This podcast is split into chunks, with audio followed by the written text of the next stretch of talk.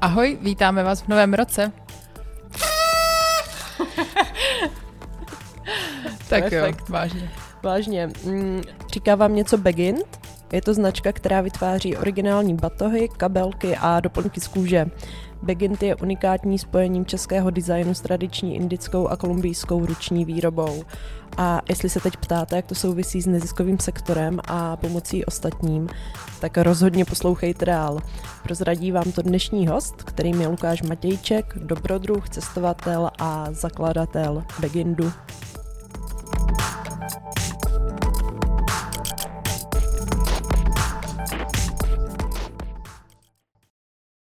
Ahoj Lukáši, vítáme tě a díky moc, že jsi za náma přijel. Ahoj, děkuji za pozvání. Uh, my se budeme snažit vyhýbat takovým těm kliše, ale v tom tvém případě to jde docela stěžka. Ty jsi jako mladý kluk vyjel do Indie, tam si potkal na ulici chlápka, který ti ručně ušil batoh. Po dvou letech si na něj vzpomněl, napsal mu a dneska uh, pro tvou firmu Begint on a jeho široká rodina šije. To zní trošku až jako pohádka, nemyslíš? No, vlastně jo. Vla, vlas, vla, vlastně jo, a já to tak beru trošku. Takže, a o to se mi to asi víc líbí, že je to takový hezký příběh a o to mi to asi víc baví, že to není jako prodávat ledničky nebo něco takového. Jak moc se dnes Begin liší od toho, s jakou vizí si jej zakládal? Měl jsi vůbec v těch 22, 23 letech nějakou vizi, nebo si to prostě tak zkusil?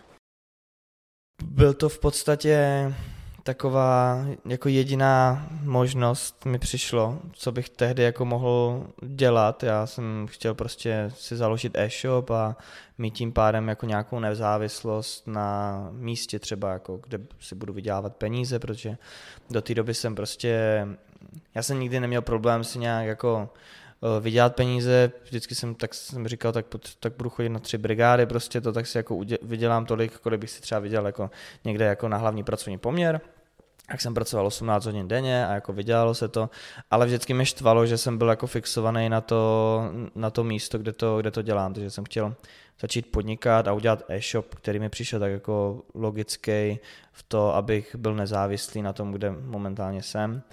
A ten batok, který jsem tehdy už měl dva roky eh, v té garzonce v Praze, tak eh, ten vlastně bylo to jediné, co mi tak jako napadlo, že by mohlo, že bych chtěl jako asi dostávat mezi lidi že jsem v tom viděl nějakou hodnotu a vždycky já jsem měl takové jako vždycky mě bavily nějaký bytelný, funkční prostě a kvalitní věci a vždycky se mi prostě líbily třeba jako věci z nějakého masivního dřeva, právě z kůže, nebo nějaké jako kovové věci, takový čistý, ale fakt jako masivní a, a žádný jako šunty. Když už jsem chtěl autíčko, tak jsem chtěl kovového angličáka, prostě Hot Wheels, ale ne žádného jako plastového. Takže, takže ten batok bylo vlastně taková jako jediná věc v té malé garzonce, co jsem si říkal, že bych teda byl ochoten jako někomu prodat, že si říkám, že prostě by to mohlo být hezké. A měl jsem tu vizitku, tak jsem ji našel a napsal Denisovi. No. A nakolik je Begint o produktech a nakolik o tom příběhu, jak značka vznikla, jak podstatný je ten příběh pro zákazníky? Já jsem vždycky říkal, že to je tak pade na pade, teď už je to, eh, teď už to beru trošičku jinak. Ty jsi se vlastně ptala i na tu, na, v té první otázce na tu, jak se to změnilo, třeba ta vize, ta původní, tak ono to vlastně celkově eh, bylo postaveno hodně na tom příběhu. Jo, že ten produkt díky tomu, že jsme sami nešili ty věci a prostě šli to k ti kamarádi v Indii a my, když jsme to tady začali prodávat, tak jsme prostě jako naplno důvěřovali tomu, že to šijou dobře.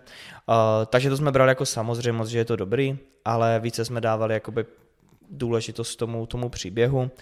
Teď už je to tak, že když vlastně rozvíjíme tu novou výrobu, což je vlastně trošku změněná ta vize oproti té původní, že původně jsme si říkali, že prostě my budeme dávat tady do toho design a, a, a, a tu myšlenku a ten příběh a v Indii se budou dělat kvalitní věci. Teď už je to tak, že to první zůstává, ty myšlenky, ty designy, to gro té značky tady u nás v Česku, ale že ty výroby můžou být kdekoliv na světě. A právě, že s tou novou výrobou v Kolumbii jsme si uh, daleko víc dopodrobná uh, vlastně pronikli do toho, jak má opravdu vzniknout kvalitní produkt, co je všechno pro to důležité udělat. A teď už se snažíme opravdu jako klást hlavně třeba ten důraz na ten produkt, aby byl opravdu kvalitní, aby byl dobrý A když je k tomu ten příběh, který k tomu je a který u nás je strašně stále důležitý, tak to dává ten smysl. Takže už to není tak jako pade na pade si myslím, ale pořád obě dvě ty části jsou velmi silné a, a ta kvalita toho výrobku si myslím, že už teďka převažuje. V návaznosti na tu výrobu v Indii a Kolumbii, tak stále více zákazníci přikládají hodnotu výrobkům, které se vyrábí lokálně a dávají práci lidem u nás.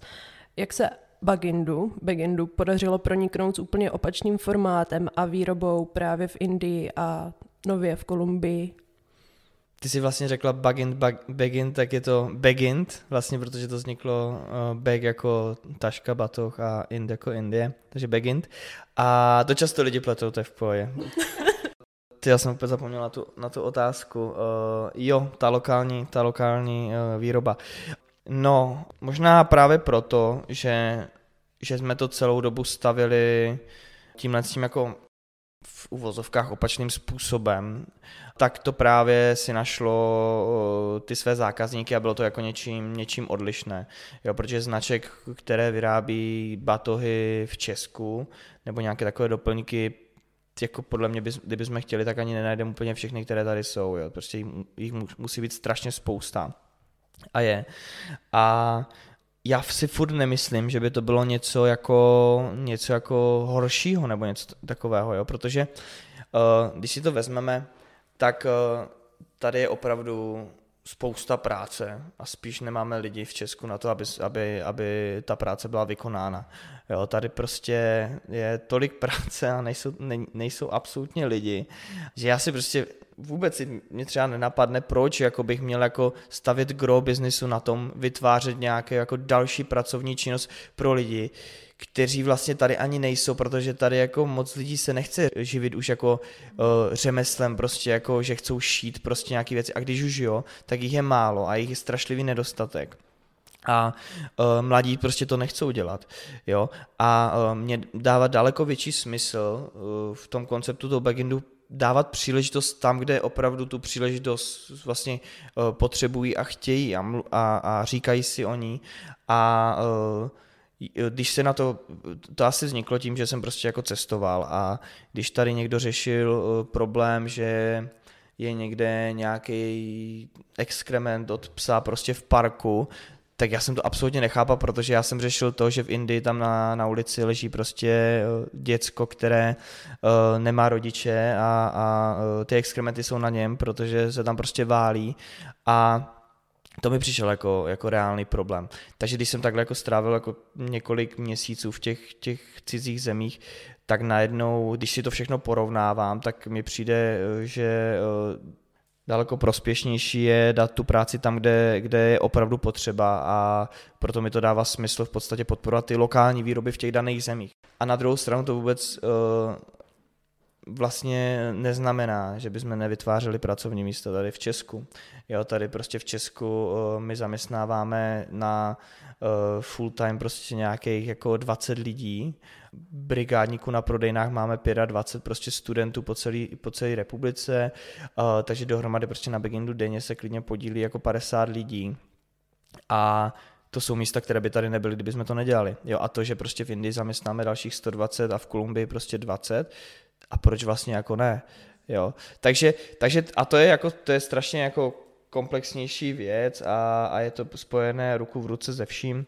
Uh, nicméně mně, mně fakt jako opravdu nepřijde, že by to mělo být něčím, něčím třeba horší, ba naopak si myslím, že i, i na tohle by se mělo myslet. Já mám rád, když prostě jsou lokální české výroby, mi to dává jako ohromný smysl, ale zase říkám, jako proč by to měli dělat úplně jako všichni, když, když se dá dělat něco, co má taky jako nějaký smysl. Mm-hmm. Ono to na druhou stranu ani pro tebe jako není asi lehčí. Ty jsi eh, někde říkal, že Eh, s Denisem z Indie řešíte vzhled a výrobu produktů po WhatsAppu a vlastně s Lindermanem, který pro vás je v Kolumbii, se ani nedomluvíte, protože on mluví španělsky a ty, co jsem pochopila, tak ne. Tak eh, to vyznívá, že si asi rád vybíráš tu složitější cestu. To je, ta, to je ta nejsložitější cesta, která by mohla jako být, jo. To, prostě to, to, je, to je jako, jako ten Linderman, to už je extrém. On, to už je, to už je, ale to není jenom o tomu jazyku. Jo, on, on jak, eh, jak prostě si fakt všechno musel odmakat úplně tak prostě neměl počítač. Jo, ještě mi před měsícem ho neměl.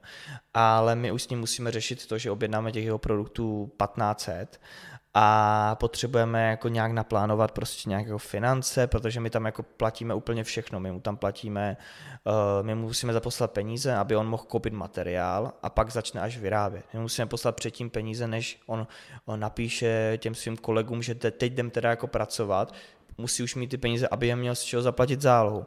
Jo, a to už prostě musíš řešit jako najednou, že Linderman, měj v pohodě účetnictví, Linderman, nemusíš odpovědět na ten e-mail nám, aby jsme věděli, že jsi to přečet. Proč si nedal prostě ty ostatní kolegy do té kopie? Víš, co to znamená jako odpovědět na vše a prostě a to najednou jako vysvětlovat všechno. A takže já si říkal, že prostě tohle, co podle mě nikdo v takovém měřítku na světě prostě nedělá, aby 9000 km daleko učil tyhle ty věci někoho, protože to jako, ale pak najednou pak je na, za odměnu prostě jako ten, ten hezký produkt a, a to, že ti zákazníci to vnímají a, a je to ta složitější cesta, ale za mě taková jako hodnotnější, hezčí, zábavnější, No, neberu ten čas jako ztracený, protože, protože je to takový jako zábavný, takže je to taková zábava, která já jsem fakt teďka jako třeba strašně unavený už po tom týdnu, a, uh, ale věřím, že to zase bude dobrý, protože to jako pak na druhou stranu vlejvá do žil takovou energii, takže tak no.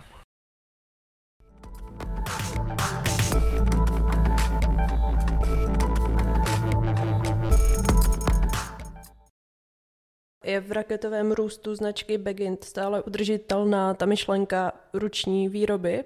Protože mám pocit, že vy se na tom tak dost zakládáte. Jako uh, ono, ono to podle mě udržitelný je úplně v pohodě, když uh, se nehledá uh, jako zrovna v těch, v těch segmentech nějak cesta, jak to urychlovat. My, my si daleko víc dáváme záležet na to, aby jsme vyvěštili z křišťálové koule tři čtvrtě roku dopředu, co se bude za to tři čtvrtě roku prodávat, než aby jsme řekli, že už nebudeme věštit, necháme to dva měsíce předtím, ale zrychlíme tu výrobu nějakýma, nějakýma strojema, eh, které pak jako eh, to zvládnou vyrobit rychleji a my nebudeme muset takhle jako plánovat. Takže to je zase ta obtížnější cesta, já budu muset teďka v lednu prostě vypredikovat, kolik se toho prodá v roce 2022 v prosinci. Jo. To musím za dva měsíce prostě nějak jako odhadnout a jako na desítky kusů. Jo, takže prostě si se těch kabelek prodá, máme tam máme 230 produktů, takže jestli se té jedné kabelky prodá 6200 anebo jako 4300, No a to je to, jako tohle je ta složitější cesta, ale zase umožňuje uh, držet to gro. A ono nikde podle mě nestojí, že když se pak samozřejmě o, ta výroba nějakým způsobem o, zefektivňuje, jo, koupí se tam třeba nějaký jako lepší, lepší stroje, jo, nebo se koupí o, nějaký jako lepší komponent, kterým se jako něco vyrábí, takže ona nemusí si být jako poctivá, jo, ona ta ruční výroba, v podstatě já si myslím, že jako spousta produktů, který ani neříkají, že jsou prostě jako ručně vyráběny, vlastně jako vznikají jako v, v rukách, jo? že prostě jako nevím, jestli kabelka jde ušít nějak jinak, než prostě jako uh, rukama, jo, to prostě nějak ten stroj tam je, ale, ale prostě vedou jako ruky, ru, ruky lidí, ale už to třeba je tak moc ta, eh, ta, eh, ty stroje tam jsou, že už to třeba jako nemají ani potřebu jako dávat. A takže ono to, ono to záleží a ono, ono s tou ruční výrobou je to vždycky takové, eh, že ono to je poctivé, ono to je super, ale třeba každý ten výrobek je trošičku třeba jiný. Jo, což prostě jsou věci, které eh, v produktových fotkách jako neodkomunikuješ, protože eh, jako není možný, když se ty kabelky prodá 10 kusů denně třeba v průměru, tak není možný jako jí nějak jako měnit ty fotky. Jo. Jedna fotka to, že těch 10 kusů je prostě trošičku jiných, tak je a to je pak o tom, jakého zákazníka máš, jak mu to, jakým způsobem mu to předtím odkomunikuješ, aby s tím jako do jistý míry počítal, aby bral právě jako super to, že to je takový jako překvápko vlastně, co mu vlastně jako přijde. Uh, takže někdy zase je to ta složitější cesta, takže to pak na, na customer care uh, holky mají prostě složitější, když to musí odkomunikovat. No, takže begin znamená vlastně složitější cesta ve všem, ale protože to tomu věří, tak, uh, tak se ty věci jako dělají a dělají se jako s láskou a s úsměvem, no. Co bude dál? Budeš hledat řemeslníky v dalších zemích, cenit jejich řemeslo a dávat jim práci? Já bych strašně rád, myslím, se, mi se ta, vůbec ta myšlenka jako strašně líbí. To je podle mě jako ti dva, to je prostě takové štěstí, že, že, že jsem zvědavý, jestli se mi to třeba jako povede ještě někdy, nebo jestli prostě budem dělat to způsobem, že fakt budeme jako mm, broustat po netu a koukat se prostě, kdo se chce kde jako prosadit a pak ho skontaktujeme, zajedeme za ním, podíváme se, jak to tam jako vypadá, dáme mu třeba příležitost, jo, nebo jestli to bude vypadat tak, že Begint když bude mít, nevím, 5-6 výroben a už bude třeba známější ve světě, že najednou se z toho stane taková třeba jako franchise na výrobu, že prostě budou jako se psát jako sami lidi, drobní řemeslníci z celého světa, že budou chtít, že budou chtít prostě pod tím brandem prodávat. My budeme mít nějaký třeba nastavené podmínky, které musí splnit, aby prostě se držela furt ta udržitelnost, aby furt přistupovali k těm svým zaměstnancům v těm výrobách prostě jako správně, aby jim dávali adekvátní odměny a tak. Takže kdo ví, jak to bude vlastně, ale ta myšlenka je taková, združovat vlastně jako šikovné lidi z celého světa, jestli jich bude těch výroben 50 hm, nebo jich bude prostě pět nějakých poctivých, eh, tak to vůbec nevím.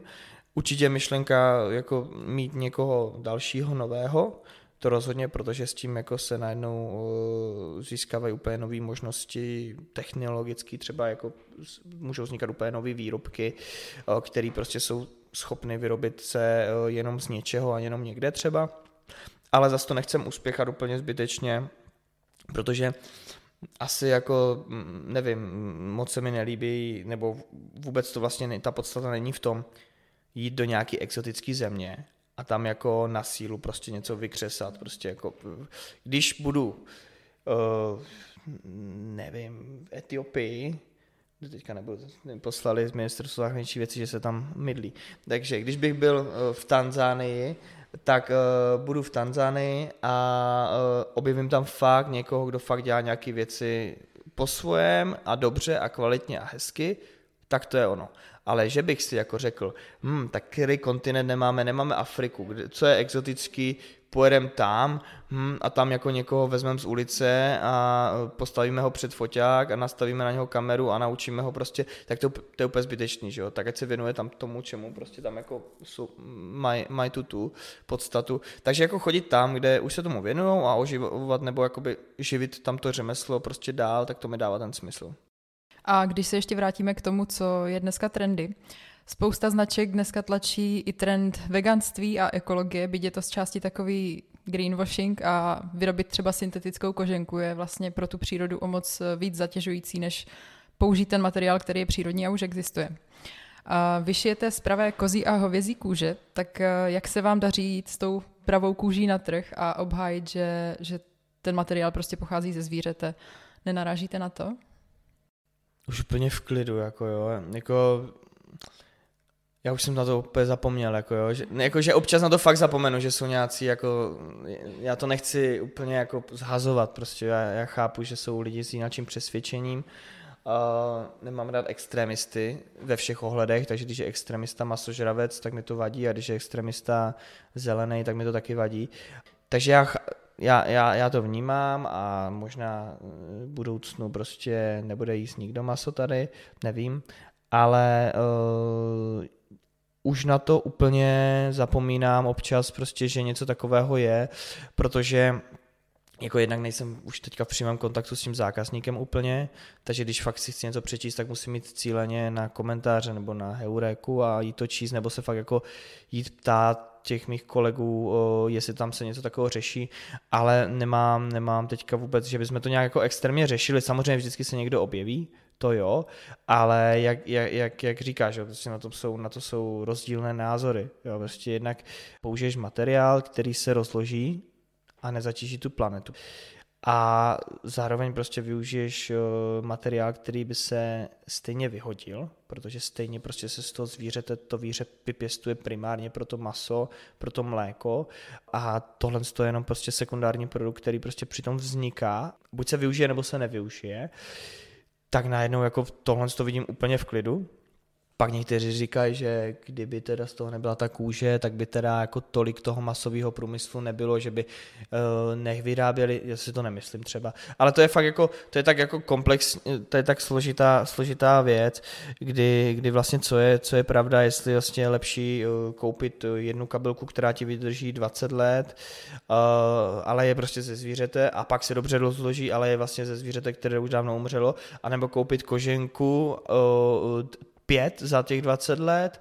Sice to neví, nemít ze zvířete, ale pak se to v té přírodě šestkrát déle rozkládá a zároveň, zároveň se musí vyrobit šestkrát a šestkrát se musí dopravit po tom světě, tak pak možná ani nepomůže, že se to nedopravilo po světě, ale bylo to vyrobeno v tom Česku, protože tam je spousta jiných těch faktorů. Já nevím, jo, já jako a podle mě spousta lidí neví, jako většina podle mě vůbec, eh, vůbec neví, ví podle mě jenom fakt úzký procento a my se snažíme co nejvíc to všechno nějakým způsobem eliminovat.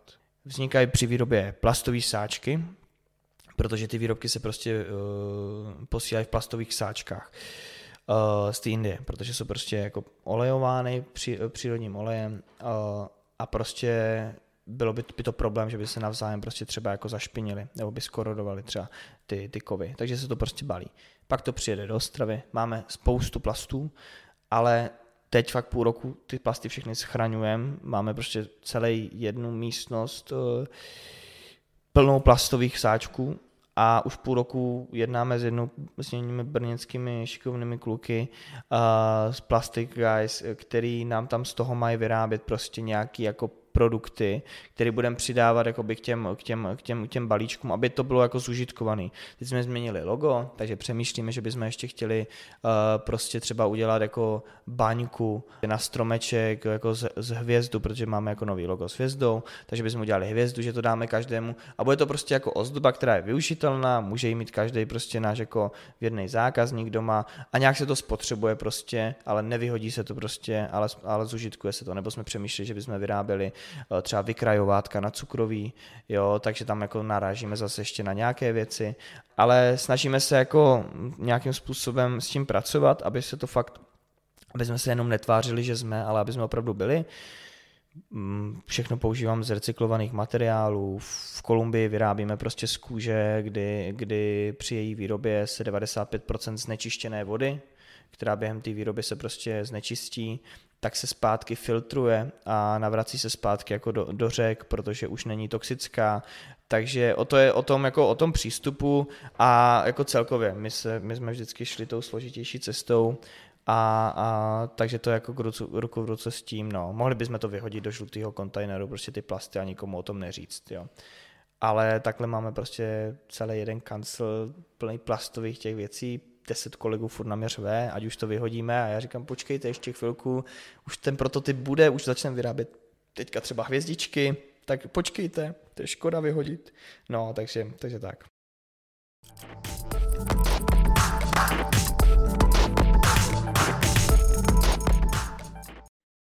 Ty s oblibou říkáš, že se pokoušíš vracet Indii to, co ona dala tobě.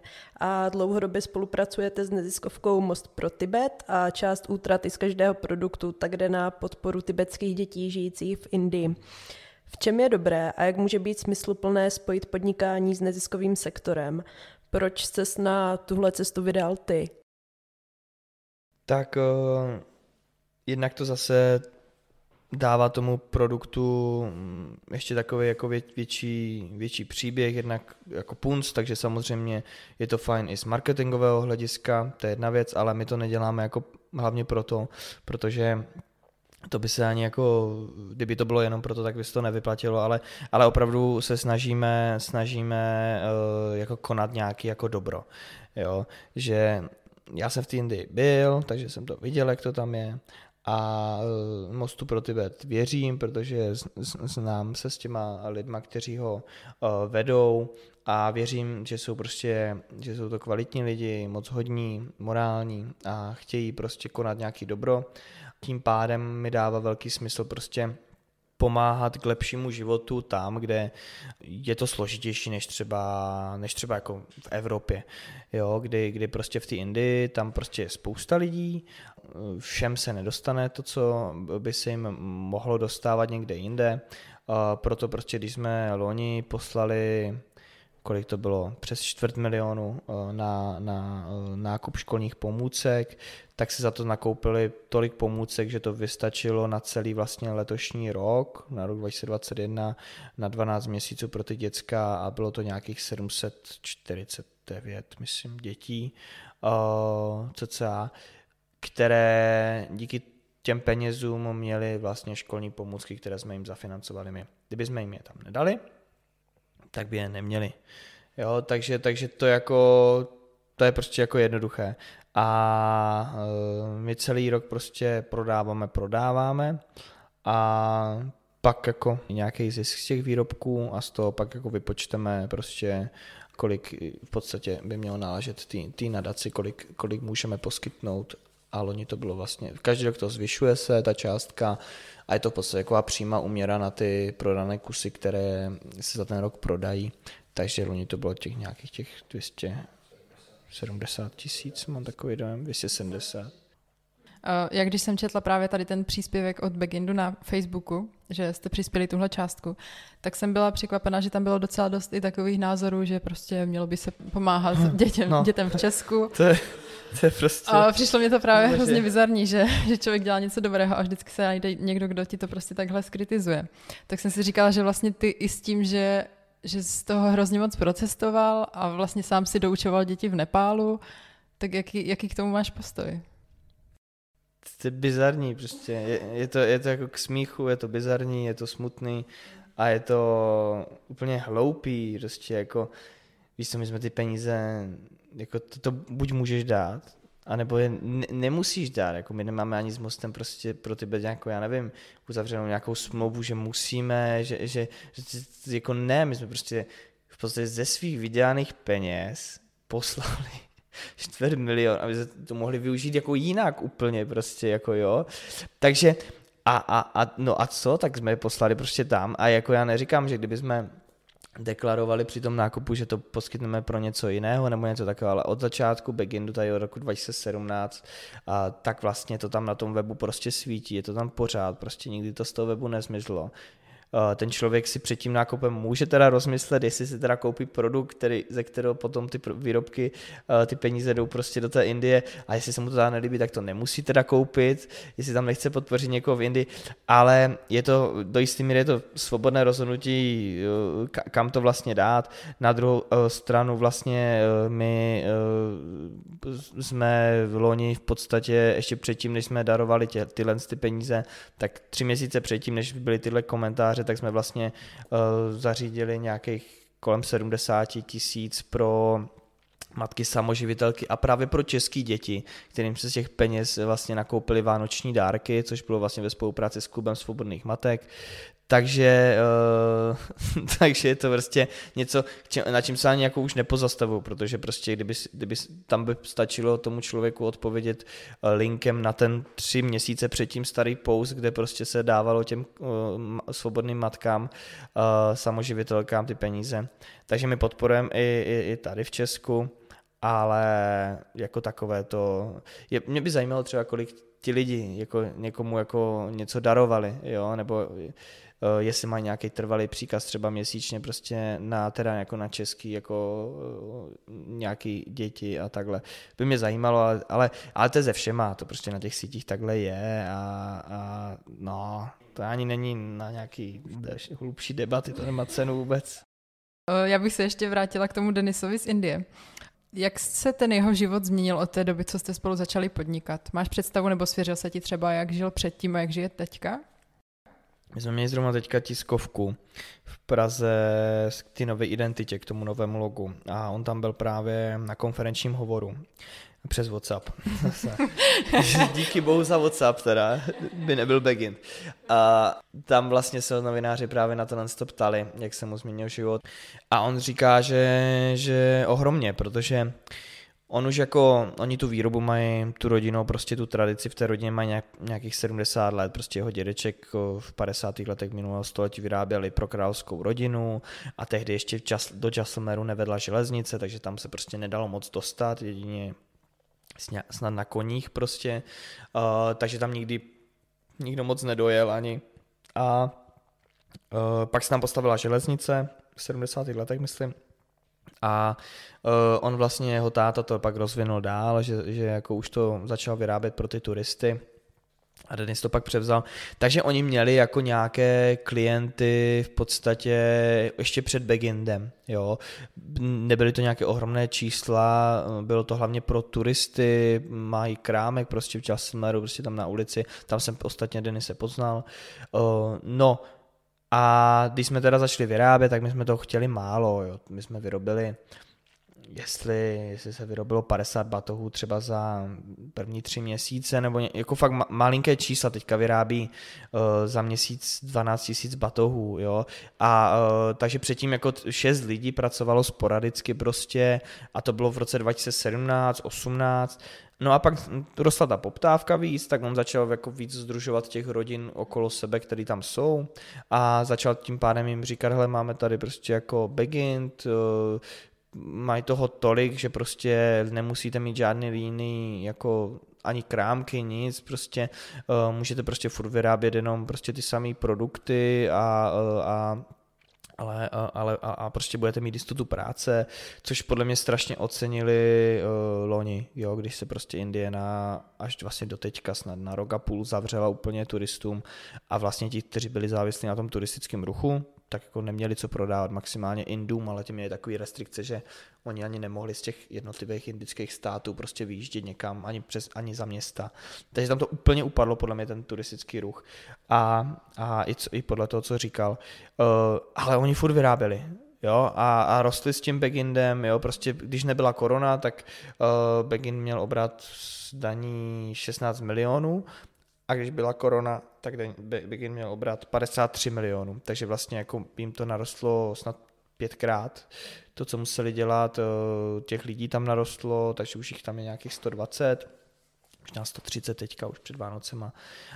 No, takže řeší jenom Begin, musel to nějak sofistikovat, zefektivnit celý a už je taková jako hlava té federace združení jako malých řemeslníků tam a on je, je nějakých 12 nebo 13 rodinných domů a to jsou jako rodiny, prostě rodinné domky, ve kterých prostě to berou tak jako úplně tak jako ležérně, v klidu, prostě, tak si prostě dělají ty výrobky furt jak dělali a když nestíhají, tak se vezme prostě nějaký jiný zase rodinný dům, zase jiná rodina a té se dají nějaký jiný produkty a takže tam se to ani nějak nezvyšuje jakoby v těch jednotlivých výrobnách, když, se, když tak se prostě vezme nějaká další a, a tak no.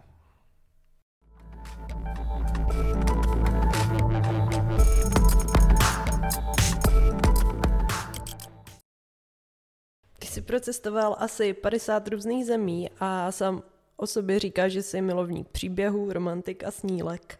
E-shop si založil i proto, aby si mohl dál volně cestovat a mít stálý příjem, jak už tady zaznělo. Mm, jak se ti daří skloubit tu touhu po, do, po dobrodružství a zodpovědnost za celou tu firmu? Jako musím být hodně striktní už teďka asi. Kdybych, uh, kdybych to nech, kdybych jako nemyslel nějak na sebe a na to svý cestování, tak podle mě jsem za poslední tři roky nebyl na těch třech cestách, protože prostě té práce je pořád dost, pořád je to důležité tady jako bejt eh, v tom Česku a pořád je důležité se těm lidem věnovat. Jak už jsem říkal, prostě v Česku je prostě v jeden moment klidně může pracovat na Begindu 50 lidí, když tak je to ale určitě jako každý den 15 lidí a prostě ti lidi potřebují mít mě u sebe si myslím, zas na druhou stranu, proto aby to fungovalo, tak z mého pohledu je strašně důležité, aby no, ta práce byla delegována a aby to na mě nestálo. Uh, to znamená, že se já se snažím uh, ze sebe zhazovat, co jako můžu, abych na mě nic moc nestálo a abych právě mohl uh, mít čistou hlavu na nějaké jako novinky, nemyslím jako produktový, ale novinky prostě celkový, co tu firmu a tu značku třeba budou posouvat dále, abych se prostě mohl jako teďka říct, hele teďka mám OK, mám teďka fakt měsíc, kdy všechno oddelegováno, každý ví, co má dělat, provozní ředitel to celý jako zaštiťuje, já se bavím jenom s ním, nemusím řešit prostě nějakou jako drobnou exekutivu, tak teď můžu prostě tři měsíce přemýšlet nad tím, jakým způsobem vytvoříme teda už tu co chceme dlouho, prostě Begin Foundation, že prostě budeme mít prostě vlastní nadaci, která prostě bude ty naše uh, charitativní uh, činnosti prostě zaštiťovat a já se budu moci soustředit na to. Kdybych prostě zvedal telefony zákazníkům, což je důležitá činnost a dlouho jsem se ji nechtěl zbavit, tak bych absolutně neměl prostor a čas vůbec jako to rozvíjet. No a tak samo, a to je ruku v ruce s tím cestováním. Ono to cestování přirozeně vlastně tohle to tak nějak jako umožňuje, protože abych já mohl odjet na tři měsíce na úplně jiný kontinent, tak musím odjet za stavu, kdy se ta firma jako nezhroutí a, ne, a, a budu se mít kam jako vracet. Takže tehdy já musím být si jistý, že se to tady zvládne, že, že eh, ten tým je na to připravený a daří se to, protože ten tým je jaký je. Jo, my už momentálně, už prostě to je tak, že to jsou fakt jako kvalitní, hodně kvalitní lidé, což jsem strašně rád, že tam v Begin jsou a že se všichni tak nějak koukáme stejným směrem, že to není, že jako pracují pro mě nebo jako na mým snu, ale že vlastně jakoby všichni pracujeme na snu jménem Begint a snažíme se prostě tu vizi naplňovat a, a, a tu misi prostě uh, za ní jít. A věříme té myšlence, kterou to celé jako má a pro ní to, pro ní to uh, děláme takže najednou vlastně to, co pohání mě při tomto tvořit, tak vlastně pohání deset dalších kolegů, protože eh, prostě kopají, kopají za, ten, za, za ten tým a za ten, za ten backend a za tu, za tu myšlenku, jakou to má za ty zákazníky, za ten kvalitní produkt a za ty lidi všechny, který to spojuje. Takže, takže to je na tomto hezký a já tak nějak jako teďka strašně rád tiše pozoruju, jak ten celý včelí ulb zvučí, jak všichni vědí, co mají dělat, jak se u toho usmívají, jak uh, nemusím, uh, to je úplně nejhezčí moment, když se dokončí nějaká věc a já prostě se na ní koukám a nemám absolutně co vytknout, jsem s tím stoprocentně stotožněn a souhlasím s tím a nemám jako uh, důvod ani nutkání říct, hele tohle bych jako udělal třeba jinak, tohle musíme zlepšit a tak, to je to nejhezčí. Uh, to se stává, což je, což je hezký strašně, to jsem za to vděčný. Někdy se to nestává, takže někdy jako ještě tam je prostor vždycky, ale to je normální. Eh, ty jsi zmínil tu myšlenku vlastní nadace a to jsi mi úplně nahrál na další otázku, protože ty jsi někde říkal, že byste chtěli mít v Indii eh, vlastní nemocnici, školu a tak dál. Tak eh, nakolik to byl Lukáš Snílek a romantik a nakolik je to reálné? Zrovna tohle konkrétně tak je, já nevím, my jsme, my jsme tu myšlenku pak už nějak jako, nějak jako víc uh, úplně nerozvíjeli, protože tehdy to byla myšlenka v době, kdy jsme se fokusovali na to a ne, ne, neviděli jsme cestu, jak by mohl být backend něco jiného než uh, Česko a Indie. Jo, my jsme prostě nevěřili tomu, že zákazníci přijmou, že bychom prostě začali vyrábět někde jinde. My jsme tak byli spjati s tím příběhem, kdy jsme to tehdy pak jako brali jako pade na pade 50% příběh, 50% produkt, že jsme jako byli tak jako v uvozovkách fakt jako, no to nechci říct to slovo, byli jsme prostě vystrašení a jestli to vůbec můžeme udělat. A, a proto jsme se soustředili na to, na ty činnosti v té Indii. Takže mi by se strašně líbilo, když jako Baťa měl v Indii Batanagar prostě a postavil tam celé město a postavil tam všechny ty důležité věci, aby pak jednou třeba někdy se tam mohly prodávat nebo jako vyrábět boty, uh, tak musí udělat spoustu věcí. Takže mi se to líbilo, ta myšlenka, líbí se mi to doteďka. Jo, kdybych jsme měli neomezeně množství peněz, tak, tak úplně jako v klidu tam jdem postavit školu a, a nemocnici. Na druhou stranu si říkám, že tohle byl důležitý moment, že jsme si uvědomili, že přispívat na Most pro Tibet je jako hezký, ale, ale když bychom prostě to spojili v, v nějak jako víc aktivit, nebo bychom ty peníze potom třeba už investovali třeba do něčeho jako jiného, takže by to taky mohlo dávat jako smysl. Uh, takže Uh, třeba se to někdy stane, ale už to není taková jako priorita, spíš prioritou by mělo být, nebo jako prioritou teďka vidím ohledně tohle, to fakt udělat nějaký ucelený koncept, který uh, bude mít hlavní myšlenku a tou myšlenkou je pomáhat vlastně k lepšímu životu těm lidem, kteří uh, stojí za, těma, za, těmi, za tou výrobu těch produktů. To znamená, že v Indii to může jakoby být uh, zlepšovat vzdělání dětí, uh, v Kolumbii ta myšlenka se momentálně naplňuje tím, že se tam jako zaměstnalo lidi, zaměstnali lidi, kteří by jinak práci vůbec neměli, protože prostě uh, by to neměli pro koho vyrábět a plní se tam sen prostě jednomu klukovi, takže se zase naplňuje ta myšlenka jakoby zlepšování života a budoucnosti těch lidí. A jestli budeme třeba někdy v Africe a bude tam potřeba, uh, aby ti lidi měli lepší, lepší budoucnost, tak udělat, já nevím, čističku vody, to tak se bude prostě jako přemýšlet nad tím. Že to nemusí být čistě vzdělání, nemusí to být čistě o Indii, může to být fakt opravdu na tom zlepšit kvalitu ži- lidí v těch daných lokalitách, ve kterých jako působíme. Tak moje poslední otázka, ty jsi napsal už svoji druhou knížku a ta první, Dobrodruh z paneláku, byla částečně autobiografický román o tom, jak si v 18 vyrazil z Ostravy do světa a popisuješ tam třeba to, jak tě zavřeli do iránského vězení nebo jak si v nepálských horách učil děti angličtinu.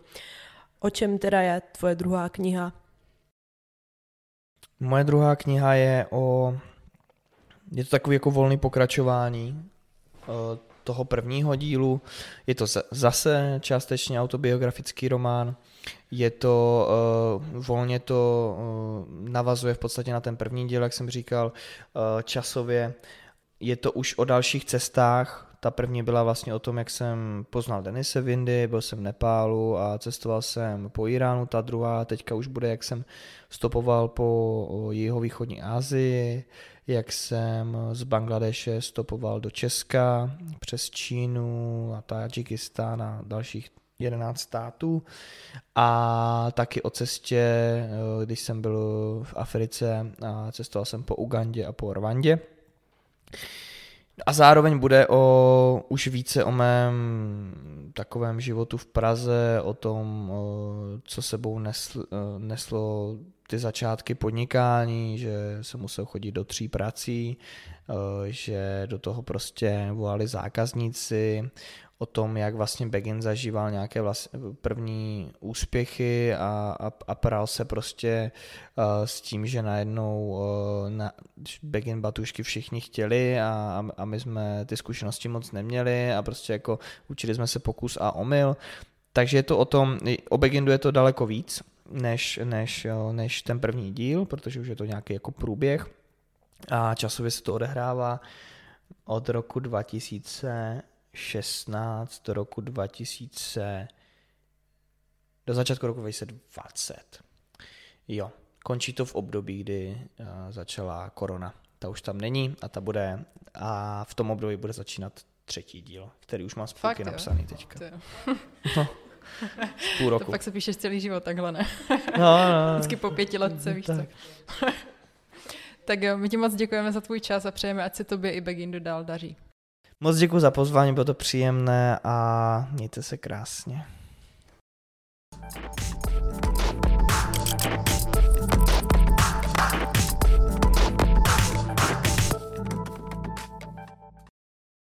Díky moc i vám, co nás posloucháte v novém roce. I v roce 2022 budeme mít další skvělé, zajímavé hosty, tak budeme rádi za vaši přízeň. A mm, prozradíme už teď někoho? Mm, ne. Ale pokud máte tip na někoho, tak nám napište a je dost možné, že se nám to podaří zrealizovat. Stačí napsat na Facebook, Instagram nebo třeba do mailu info.gift.cz. Tak přejeme hezký nový rok a těšíme se zase klasicky za dva týdny.